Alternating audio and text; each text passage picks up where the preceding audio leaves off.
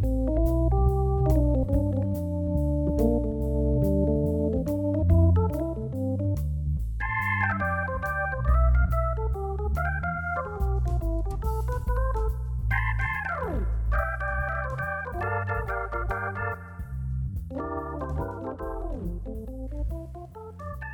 Jesus this week threads the needle between church and state.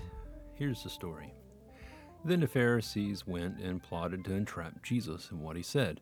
So they sent their disciples to him, along with the Herodians, and said, Teacher, we know that you are sincere, and teach the way of God in accordance with truth, and show deference to no one, for you do not regard people with partiality.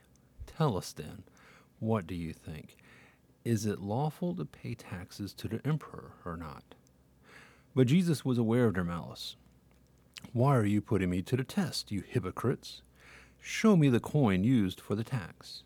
And they brought him a denarius. Then he said to them, Whose head is on this, and whose title? They answered, The emperor's. Then he said to them, Give therefore to the emperor the things that are the emperor's, and to God the things that are God's. When they heard this, they were amazed, and they left him and went away. Now, there's a lot of unspoken things going on in this gospel lesson for Sunday, and to partially understand better what's going on, you need to understand what happened over the past two weeks or so. Uh, a few weeks back, we read that Jesus was teaching in the temple, and the religious leaders they approached him all in a huff, and they questioned his authority to teach. Why are you here? Not only does Jesus turn it around, but he sets himself up as the superior authority. And he actually starts questioning their own authority to the point that he actually embarrasses them in their own house. And this not only happens once, but actually happens a couple of times. And so here we have they've retreated um, and they're trying to figure out how to twist Jesus' words against him. And what's funny is instead of going back to Jesus, they send their own disciples. Hey, what? So they realize they can't beat Jesus. So they send in the B team, the bench warmers, or better yet, the ball boys. I mean, this is, it really is kind of humorous if you think about it. I think what we need to realize is that in this situation, it's actually growing more serious, though. The priests and the Pharisees, they are no longer interested in discrediting Jesus. They're now plotting to entrap him in his own words likely to begin the process of what would come later of trying to get Jesus on trial, to put him at odds with either the Roman or religious authorities in a very serious way. But Jesus is smart. I mean, he's aware of their malice, and he, again, he catches them at every turn. He not only exposes them as hypocrites, but then he answers their question in a way that they can't argue. And you've got to understand where they're coming from, though. I mean, they're asking if they should pay taxes to the emperor or to God. And taxes in Rome, back then, they were as complicated as uh, they are today. Uh, Jews were expected to pay taxes to the temple and to the priesthood, along with taxes to the empire. And here, the Herodians and Pharisees, this is where they're trying to set Jesus up in a public forum uh, to try to either set him up as being either disloyal to the empire or disloyal to God either of which would land him in hot water, um, typically leading to death, probably.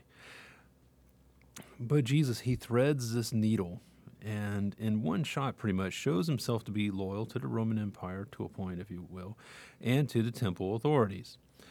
Uh, give to Rome what they require. They're in charge of this area. They they are the rulers of this this um, province. Give to God what is required. I mean, that's basically what's in the law of Moses. Again, Jesus is not uh, contradicting Moses' law. But what happens also in this answer is that Jesus, he actually turns it around and he's actually put the heat back on the Herodians and the Pharisees. If they're questioning Jesus about the tax system, which is a very serious system, are they saying they don't want to pay the empire? Do they question Moses' law? I mean, what's going on here? And it's probably why they backed away quickly. They probably all of a sudden had an aha moment, like, ooh. And they wanted to get away from the situation as po- fast as possible. It's also probably why the priest didn't go themselves but sent their disciples, because this line of questioning is dangerous. and it could have opened themselves up to unwanted interest by the Roman authorities.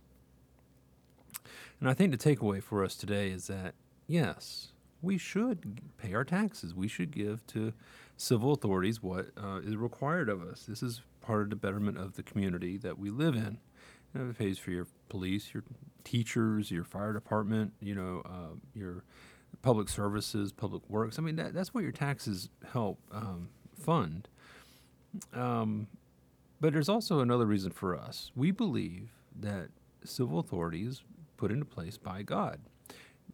But also, we give to God our first fruits, which is some you know, first fruits is uh, something you see in the Old Testament as part of the law of Moses. But it was basically meaning giving your, the best that you have to God first.